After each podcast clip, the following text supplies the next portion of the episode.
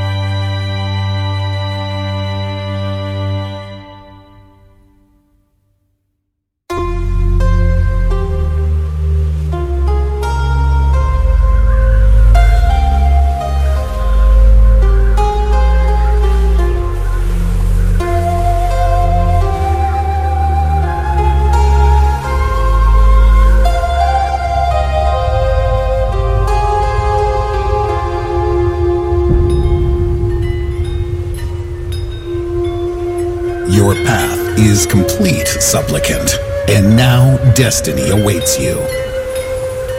It is said that one who has slain the great dragon will themselves become a dragon.